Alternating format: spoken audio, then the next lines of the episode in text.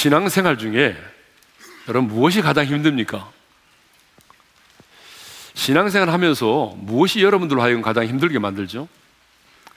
주일 성수입니까? 물론 주일 성수도 쉽지 않습니다. 세상의 유혹을 뿌리치고 우리가 주일을 거룩하게 구별하여 드린다는 것 결코 쉬운 일이 아닙니다. 또 무엇이 여러분들을 힘들게 하죠? 새벽 기도입니까? 물론 새벽 기도 힘듭니다. 아, 카자흐스탄의 영성 수련회에 갔을 때에 한 선교사님이 새벽 기도를 인도하시면서 이렇게 하는 말씀을 제가 들었습니다. 새벽 기도 하기 싫어서 선교사로 왔는데 또 새벽 기도를 하게 되었다고. 한 원로 목사님이 평생 동안 새벽마다 자신을 깨웠던 자명종 시계를 은퇴하는 날 박살을 냈다는 거 아닙니까? 자, 이런 것을 보게 되면 새벽 기도는 누구에게나 쉽지 않은 것 같습니다. 그런데요, 여러분, 주일 성수보다 새벽 기도보다 더 힘든 것이 있습니다. 그것이 뭐냐면, 반복하여 짓는 죄로 인한 죄책감과 죄의식입니다. 우리는 죄를 지을 때마다 하나님 앞에 나가서 회개합니다. 그리고 다시는 그 죄를 짓지 않게 해달라고 기도하죠.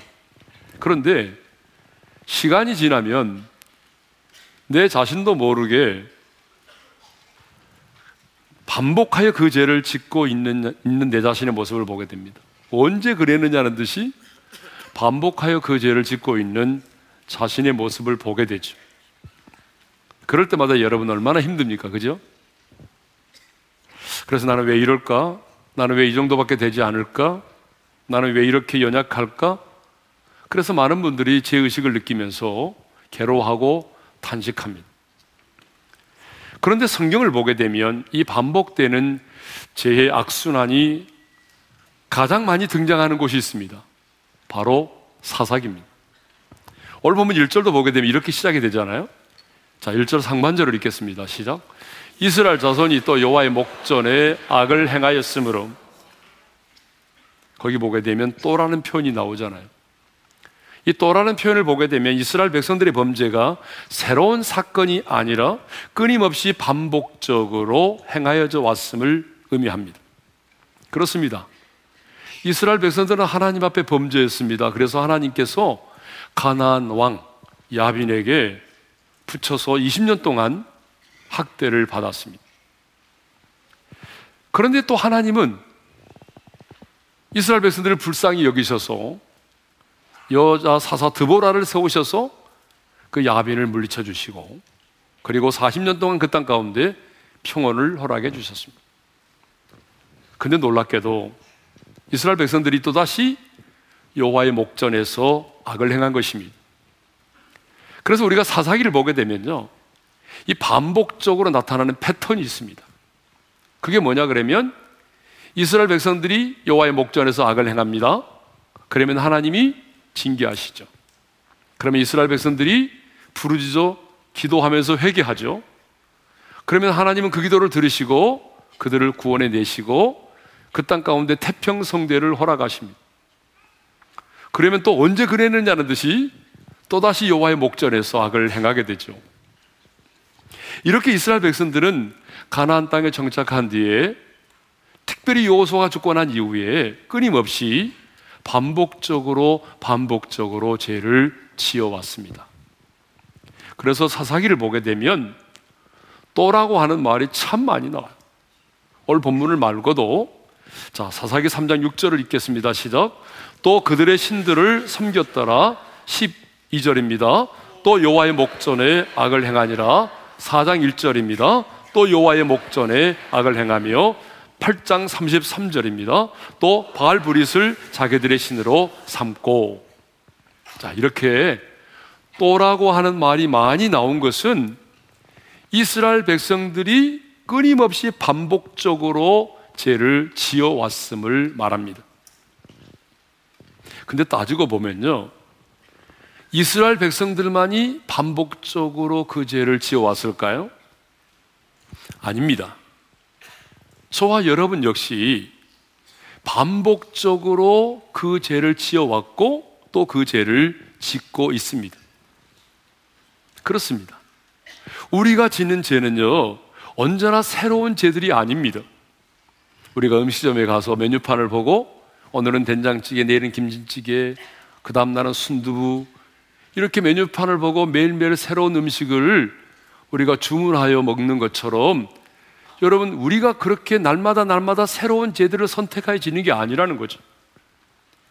따지고 보면 우리가 짓는 죄는 새로운 죄들이 아니라 매일매일 거의 반복하여 그 죄를 짓고 있습니다.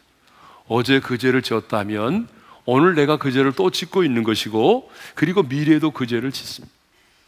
예를 들어 보면요. 어저께 시어머니 미워한 사람이 오늘 또 미워합니다. 그리고 내일 또 그 시어머니 미워합니다. 어제 거짓말한 사람이 오늘 또 거짓말하고 내일 또 거짓말합니다.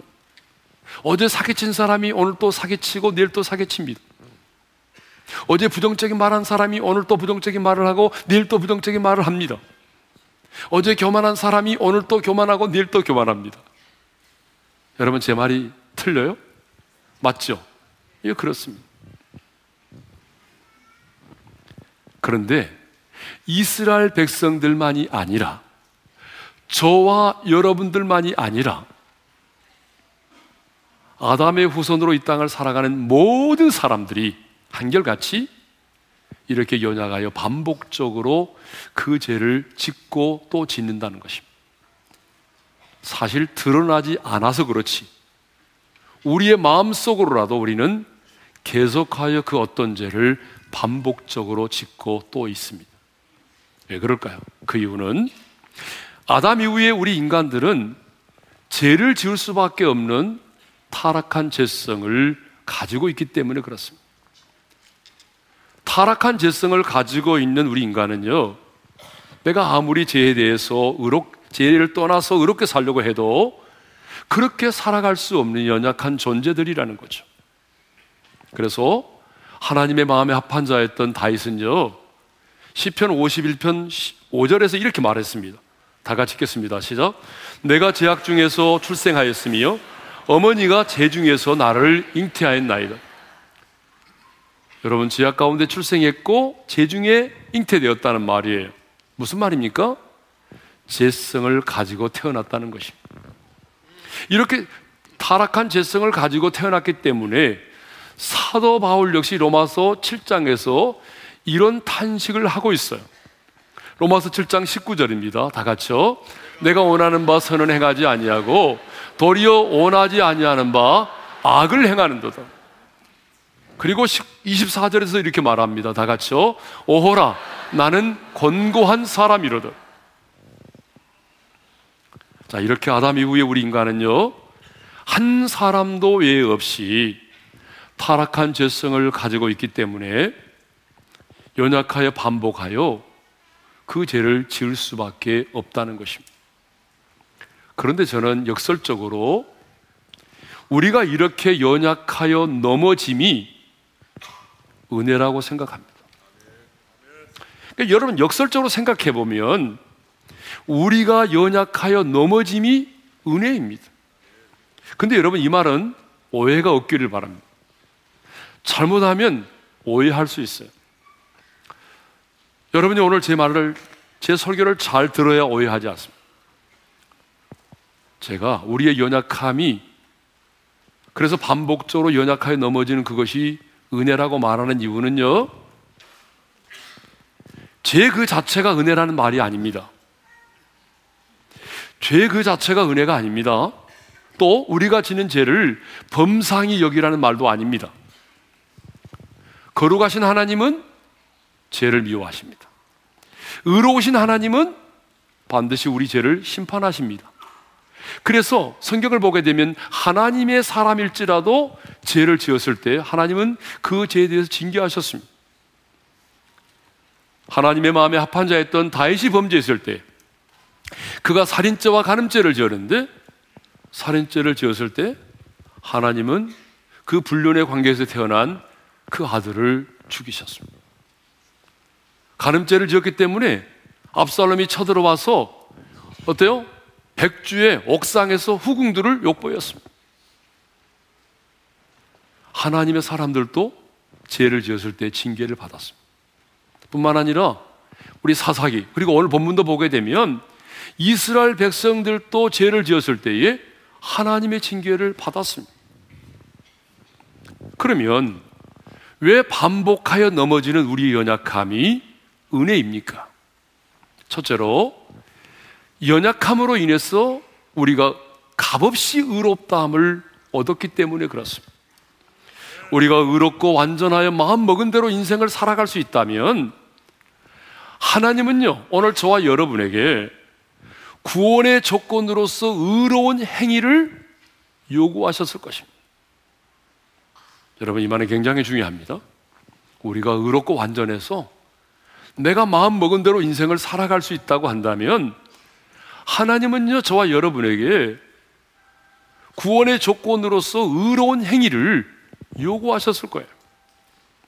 그렇다면 우리는 얼마나 의롭게 살아야 의롭다함을 얻을 수 있을까요? 아니, 저와 여러분이 어느 정도 의롭게 살아야 하나님이 우리를 의롭다 하시고 하나님의 자녀로 삼아 주시겠습니까? 만일 하나님께서 우리의 의로운 행위를 구원의 기준으로 삼으신다면 오늘 그 거룩하신 하나님 아버지 앞에서 당당하게 나는 구원을 받을 수 있습니다. 나는 의롭다함을 받을 수 있습니다라고 자신 있게 말할 수 있는 사람이 있습니까? 여러분 있다면 그 자리에서 한번 일어서 보세요. 우리 모두가 그분에게 박수를 쳐드리겠습니다. 저는요, 그 사실을 생각만 해도 끔찍합니다. 그런데 우리는 죽었다 깨어나도 의롭게 완전하게 살 수 없습니다. 기네스북에 오를 만큼 여러분들이 40일 금식 기도를 수십 번 하고 수많은 선행을 해도 타락한 죄성을 가진 우리 인간은요, 의롭고 완전한 삶을 살 수 없습니다. 그래서 하나님은 예수 그리스도를 이 세상 가운데 보내주셨고, 우리의 죄를 대신하여 십자가에서 속량케 하셨습니다. 그리고 우리의 행위가 아닌 예수 그리스도의 의를 우리 가운데 덧입혀 주셨습니다. 그래서 로마서 3장 24절에 이런 말씀이 있습니다. 읽겠습니다. 다 같이요. 그리스도 예수 안에 있는 성량으로 말미암아 하나님의 은혜로 값없이 의롭다 하심을 얻은 자 되었느니라. 한번 따라서 합시다. 하나님의 은혜로 값없이 의롭다 하심을 얻은 자 되었느니라. 믿으면 아멘 합시다. 자, 왜 우리의 연약함이 은혜입니까? 우리의 연약함 때문에 하나님께서 의로운 행위를 우리에게 요구하지 않으시고 예수 그리스도의 의를 우리에게 덧입혀 주셔서 값없이 베풀어 주신 그 은혜로 우리가 의롭다함을 얻게 되었기 때문에 그렇습니다. 그러니까 우리 연약함이 은혜잖아요. 그죠? 자, 두 번째로 연약함을 깨닫는 자가 하나님의 은혜에 젖어서 살 수 있기 때문에 그렇습니다. 자, 우리가 의롭고 완전해서 내가 마음먹은 대로 이 세상을 살아갈 수 있다고 한다면 과연 그 사람에게 하나님의 은혜가 필요할까요? 저와 여러분이 때를 따라 도우시는 하나님의 은혜가 없이도 뭐 얼마든지 마음만 먹으면 죄를 이길 수도 있고 내가 마음만 먹으면 세상의 유혹을 또 물리칠 수 있고 내가 마음만 먹으면 의롭게 살아갈 수 있다고 한다면 그 사람이 과연 하나님을 의지할까요? 과연 그 사람이 하나님의 은혜 안에 젖어 살 수 있을까요? 아니, 그런 사람이 있다면요. 정말 인생을 도도하게 살아갈 것입니다. 나는 이런 사람이야. 얼마나 인생을 도도하게 살겠습니까? 그런 사람은 하나님의 은혜와는 거리가 멉니다. 그런데 우리는 넘어질 때마다 내가 얼마나 무능하고 연약한 존재인가를 깨닫게 됩니다. 그래서 원하는 바 선을 행하지 아니하고 원치 않은 바 악을 행하는 내 자신의 모습을 바라보면서 사도 바울처럼 오라 나는 공고한 사람이로다 라고 탄식하게 되는 것이죠. 성경을 보십시오. 여러분 누가 하나님의 은혜가 없으면 하나님의 은혜가 없으면 살아갈 수 없다고 고백했습니까? 자신의 연약함을 아는 자들이죠. 누가 하나님을 철저하게 의지하던가요? 자신의 연약함을 아는 자들입니다. 그래서 사도 바울은 역설적으로 이렇게 말합니다. 제가 더한 곳에 은혜가 더욱 넘친다. 로마서 5장 20절입니다. 읽겠습니다. 시작. 율법이 들어온 것은 범죄를 더하게 하려 함이라. 그러나 제가 더한 곳에 은혜가 더욱 넘쳤나니. 한번 따라서 합시다. 제가 더한 곳에 은혜가 더욱 넘쳤나니. 어떤 곳에 은혜가 넘친다고요? 제가 더한 곳에. 예. 자, 그래서 율법이 들어온 것은 뭐라고 말하죠? 범죄를 더하게 하려 함이라고 말하죠. 왜 하나님은 율법을 복음보다 앞서 주셨을까요? 성경을 보게 되면 복음에 앞서 율법이 먼저 왔잖아요. 왜 하나님은 율법을 먼저 주셨을까요? 로마서 5장 20절에 뭐라고 말합니까? 율법이 들어온 것은 범죄를 더하게 하려 합니다. 죄를 더하게 하기 위함이라는 거예요. 이 말은 무슨 말입니까? 죄를 더한다고 하는 것은 율법을 통해서 우리가 죄를 깨닫게 되죠. 뿐만 아니라 내가 그 죄를 깨닫고 난 다음에 그래 나는 율법을 지켜야지 하면서 율법을 지키려고 노력을 하는데 노력을 아무리 해보지만 율법을 지킬 수 없는 자신의 한계를 깨닫게 되고 자신의 그 연약함 앞에서 단식하게 된다는 것입니다. 내가 아무리 힘쓰고 애쓰고 노력해도 율법을 나는 지켜 행할 수가 없구나. 이렇게 살아갈 수 없구나. 라고 탄식하는 사람이 복음을 받아들인다는 것입니다. 여러분, 복음을 아무나 받아들이는 게 아니에요. 누가 예수 그리스도의 복음을 받아들입니까? 철저하게 자신의 죄인됨을 깨닫는 자입니다. 자신이 용서받을 수 없을 만큼 완벽한 죄인임을 시인하는 자가 여러분 예수 그리스도의 복음을 받아들입니다. 자기 자신이 지은 죄로 인해서 여러분 탄식하는 자, 다짐하고 또 다짐해 보지만 또다시 연약하게 넘어지는 자신의 그 무능하고 연약한 모습을 바라보면서 괴로워하고 탄식하는 그 사람이 여러분 복음을 받아들입니다. 성경을 보게 되면 한센병, 이 나병은요, 죄를 상징해요. 이 한센병이 죄를 상징한다고 하는 것을 어떻게 알 수 있어요? 여러분, 우리가 구약을 보게 되면, 신약에도 그렇지만, 한센병에 걸리게 되면 일단 격리가 됩니다. 가족들과 마을에서 떨어져 살아야 됩니다. 죄라고 하는 것은요, 우리를 격리시킵니다. 죄라고 하는 것은요, 하나님과 우리를 멀어지게 만든 거죠. 하나님과 우리 사이를 격리시키는 것이 바로 죄 아닙니까? 그리고 중요한 사실은 그 한센병에 걸렸을 때 그 나병을 정하다라고 말하는 사람이 누구죠? 제사장입니다. 그러니까 이 제사장은 바로 뭐죠? 예수 그리스도잖아요. 복음적으로. 구속사적으로 보게 되면 예수 그리스도. 그러니까 우리를 깨끗하다, 의롭다라고 선포할 수 있는 분이 누구예요? 바로 제사장이신 예수 그리스도입니다. 그래서 한센병은 죄를 상징하는 거예요. 자, 그런데 제사장이 어떤 사람을 정하다고 말합니까? 레기 13장 12절과 13절을 읽겠습니다. 다 같이요. 제사장이 보기에 나병이 그 피부에 크게 발생하였으되 그 환자의 머리부터 발끝까지 퍼졌으면 그가 진찰할 것이요 나병이 과연 그의 전신에 퍼졌으면 그 환자를 정하다 할지니 다 희어진 자인즉 정하거니와 여기서 정하다고 하는 말이 무슨 말이죠? 깨끗하다, 깨끗하다는 거예요. 이 말은 신학적인 용어로 말하면 의롭담을 말합니다. 그러니까 제사장이 누구를 깨끗하다, 누구를 의롭다라고 합니까? 자, 머리부터 발끝까지 그 전신에 한생병이 퍼져 있는 자.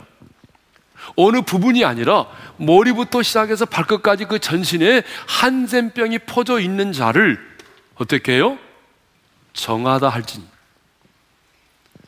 그러니까 무슨 말입니까? 하나님이 의롭다고 하시는 사람은 어떤 사람이냐면 머리부터 발끝까지 나는 성한 곳이 없다라고 인정할 만큼 완벽한 죄인을 하나님이 찾으신다는 것입니다. 나는 저 사람보다 나아.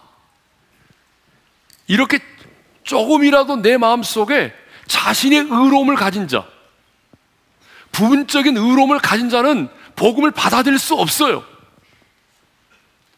그러니까 이런 복음을 받아들이는 사람이 누구냐면 철저하게 완벽하게 나는 지옥의 불못에 떨어져도 하나님 앞에 항변할 수 없을 만큼 완벽한 죄인이다. 나는 저 사람보다 나아가 아니에요. 하나님은 그 완벽한 자, 완벽한 죄인을 의롭다고 하십니다. 그래서 우리 주님이 찾으시는 사람은요, 의인이 아닙니다. 우리 주님이 찾으시는 사람은 법 없이도 살 수 있다고 자칭 말하는 그런 양심적인 사람이 아닙니다.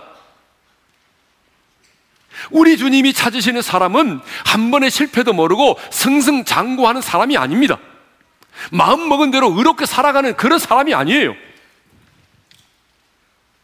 우리 하나님이 찾으시는 사람은요, 완벽한 죄인입니다.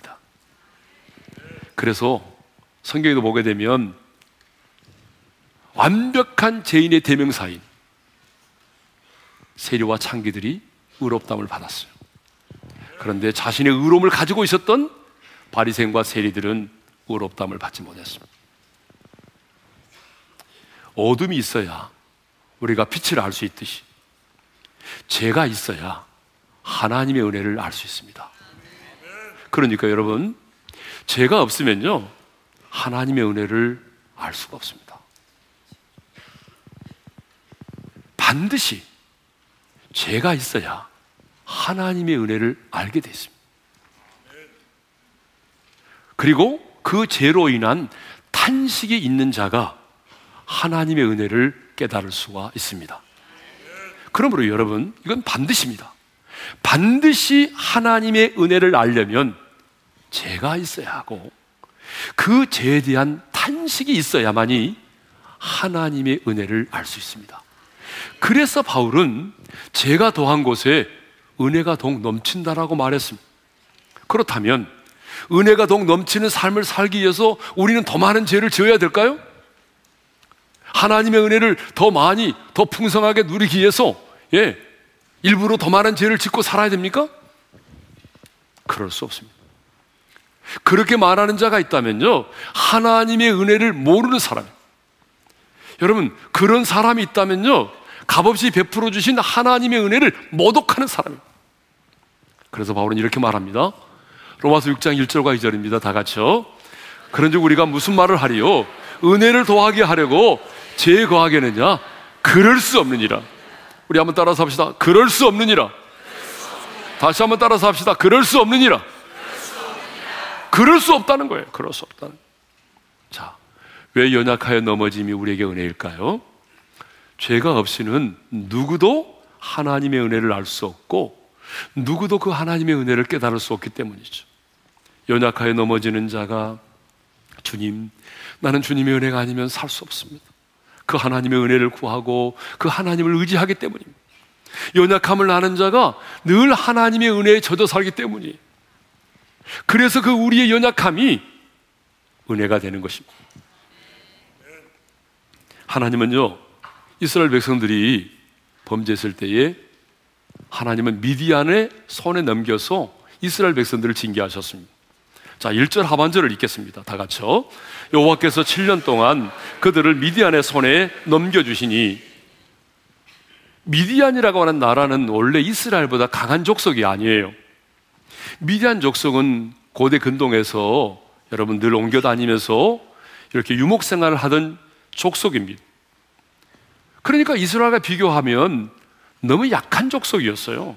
그런데요, 하나님이 자기 백성 이스라엘을 징계하기 위해서 이스라엘보다 훨씬 연약했던 미디안 족속을 강한 나라로 만드셔서 미디안이라는 강한 나라를 통해서 하나님의 백성을 징계하셨다는 거죠. 성경을 보게 되면 하나님이 당신의 백성들을 징계하실 때요. 다윗처럼 직접 하시는 경우도 있어요. 그런데 많은 경우에 하나님은요, 하나님이 직접 징계하시기보다는 우리 주변에 있는 그 어떤 사람, 우리 주변에 있는 어떤 나라들을 도구로 사용하셔서 하나님의 백성들을 징계하신다는 거예요. 그래서 사무엘하 7장 14절에 이런 말씀이 있습니다. 읽겠습니다. 다 같이요. 그가 만일 죄를 범하면 내가 사람의 매와 인생의 채찍으로 징계하려니와 거기 보게 되면 사람의 매와 인생의 채찍으로 징계한다고 그랬어요. 여러분 분명히 아셔야 돼요. 하나님의 백성인 저와 여러분이 범죄하면요. 하나님께서 사람의 매와 내 주변에 있는 사람, 그 어떤 사람을 통해서 사람의 매와 인생의 채찍으로 우리를 징계하신대요. 그래서 하나님은 북왕국 이스라엘이 범죄했을 때에 아수르라고 하는 나라를 도구로 사용하여 징계하셨어요. 남쪽 유다가 범죄했을 때는요, 바벨론이라고 하는 나라를 도구로 사용하여서 남쪽 유다를 징계하셨습니다. 하나님은 하나님의 백성인 우리가 하나님 앞에 범죄하고 그럴 때 우리를 어떻게 징계하시냐면 내 주변에 있는 그 어떤 사람을 나보다 강하게 만들어서 저와 여러분을 징계하십니다. 지금 우리는 거룩을 상실하고 만문이에 빠져가는 한국 교회를 위해서 철저하게 회개하며 기도해야 합니다. 그것이 비판하고 정죄하고 성령의 하나 되게 하심을 힘써 지키지 못한 그 분열의 제약을 회개해야 합니다. 온갖 우상을 다 숭배하고 하나님의 이름을 대적하고 창조의 질서를 무너뜨리고 하나님의 이름을 모독하는 이 땅의 백성들의 제약을 회개하면서 기도해야 합니다. 하나님께서 악을 행한 이스라엘 백성들을 미디안의 손에 넘기셨던 것처럼 범죄한 이민족을 핵으로 무장한 김정은 정권의 손에 넘기지 않도록 우리는 깨어서 기도해야 할 것입니다. 하나님은 이스라엘 자손이 또다시 목전에서 악을 행하자 미디안의 손에 넘겨 징계하셨는데 몇 년 동안 징계하신다고 했습니까? 1절 하반절을 다시 읽습니다. 시작. 여호와께서 7년 동안 그들을 미디안의 손에 넘겨 주시니 하나님께서 백성들을 이스라엘 백성들을 징계하시는데 그 징계의 기간은 7년이었습니다. 하나님은요, 많은 경우에 자기 백성들을 징계하실 때에 징계의 기간을 정해놓고 징계하셨습니다. 여러분, 10명의 정탐꾼들의 보고를 받고 하나님을 원망하고 예굽으로 돌아가자고 말했던 그 이스라엘 백성들을 하나님이 징계하셨는데 하나님이 정해놓은 징계 기간은 40년이었습니다. 남쪽 유다 백성들이 우상을 숭배하고 타락함으로 바벨론의 포로로 끌려가는데 그때 하나님께서 남쪽 유다를 징계하신 겠다고 정해놓은 징계 기간은 70년이었습니다. 예레미야 25장 11절을 읽겠습니다. 다 같이요. 이 모든 땅이 폐허가 되어 놀랄 일이 될 것입니다.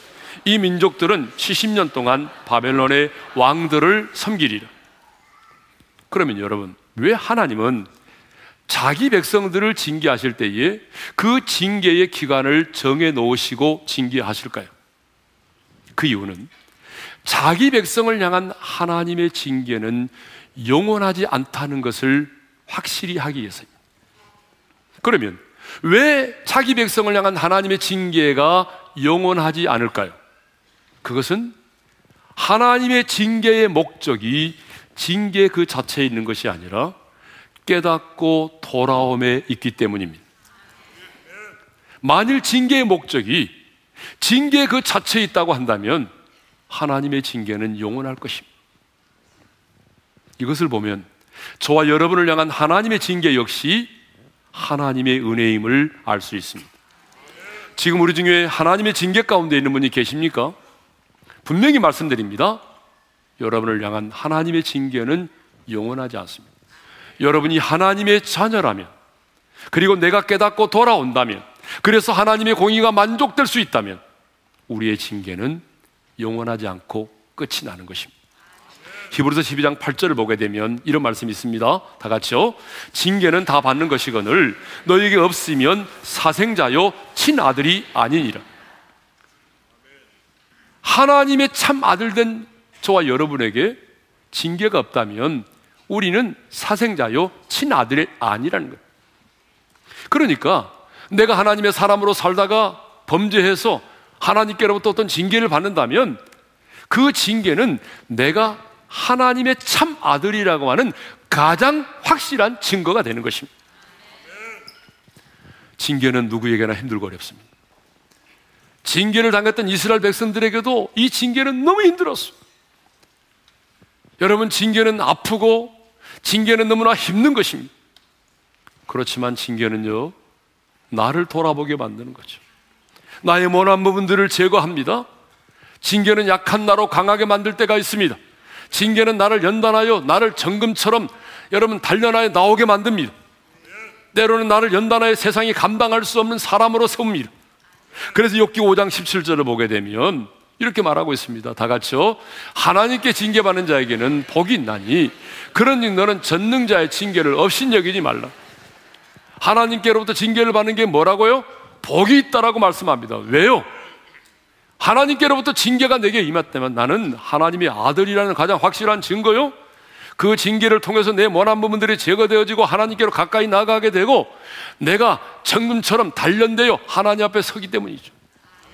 그러므로 우리는 징계를 받을 때에 내가 당하는 징계만을 보지 말고 그 징계 속에 숨겨진 하나님의 사랑, 그 징계 속에 숨겨진 하나님의 섭리, 그 징계 속에 숨겨진 하나님의 은혜를 볼 수 있기를 바랍니다. 오늘 말씀을 딱 한마디로 요약하자면 이렇게 말할 수 있습니다. 우리 연약함도 은혜이고, 그리고 하나님의 징계 역시 또한 은혜이다. 그렇습니다. 우리 연약함이 은혜이고, 우리가 받는 하나님의 징계 역시 하나님의 은혜입니다.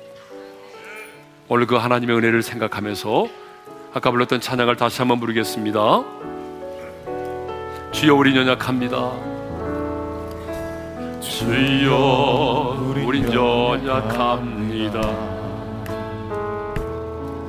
우린 오늘 힘겨워합니다. 주뜻 이루며 살기에 부족합니다. 우린, 우린 연약함 주여 우린 넘어집니다. 주여 우린 넘어진 오늘 하루 또 실수합니다. 오늘 하루 또 실수합니다. 주의 긍휼을 구하는 죄인입니다. 우리 주만 바라보 우리 손을 들고 손 들고 찬양합시다. 없는 주님의 은혜 아멘. 온 세상 위에 넘칩니다.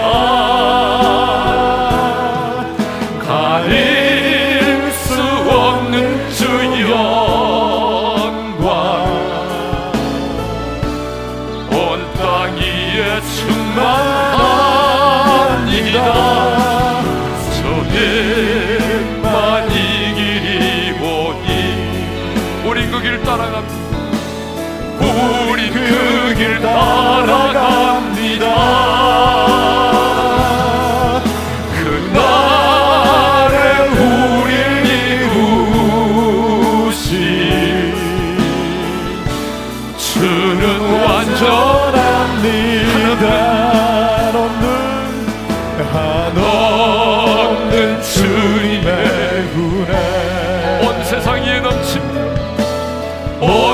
세상 땅 위에 넘칩니다.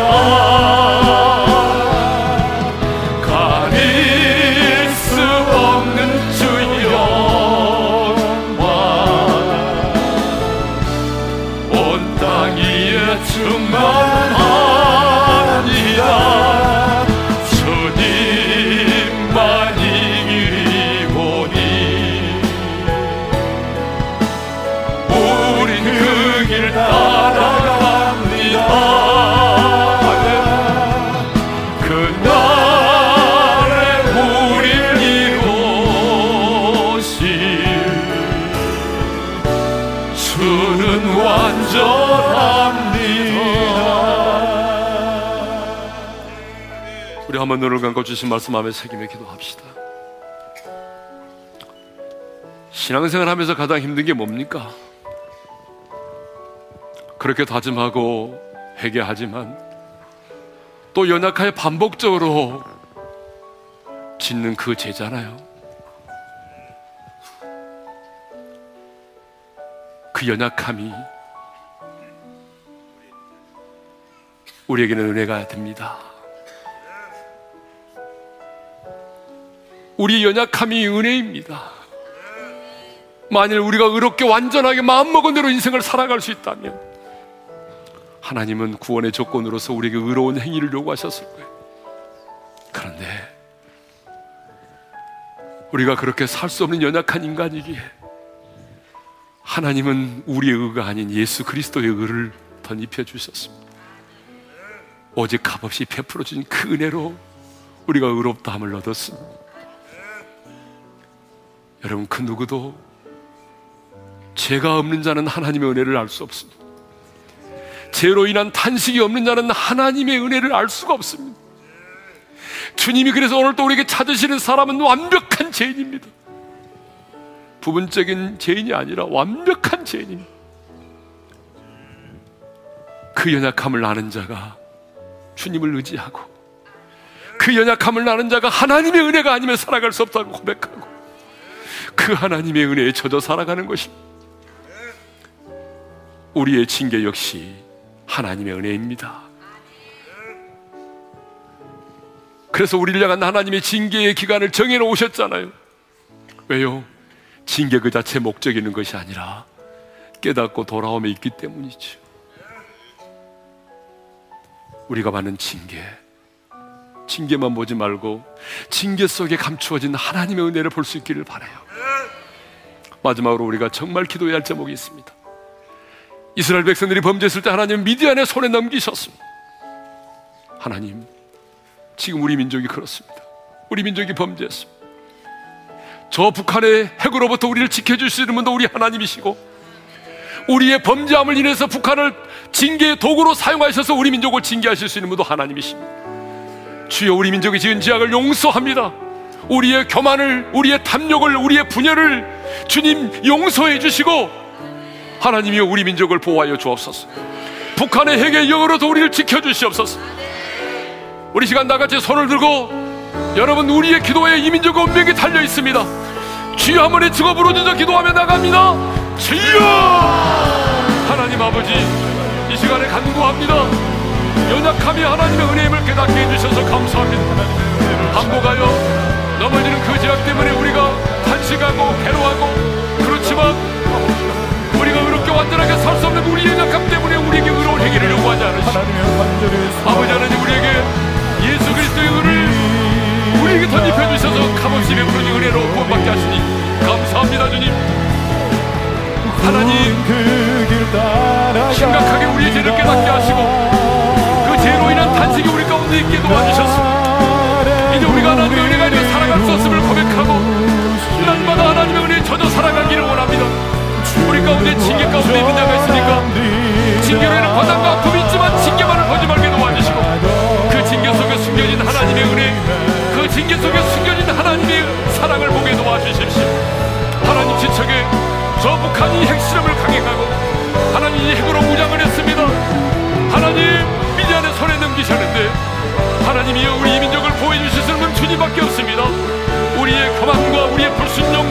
불순종과 우리의 우상숭배 지향을 고백하고 용서하여 주시고 하나님의 저 북한의 핵으로부터 우리를 보호하여 주시고 하나님이여 평화와 번영의 나라를 나갈 수 있도록 은총을 베풀어 주시옵소서.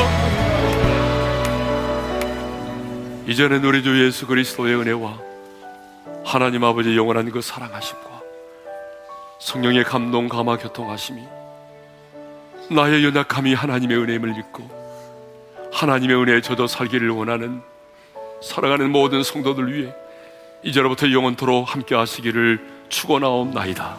아멘.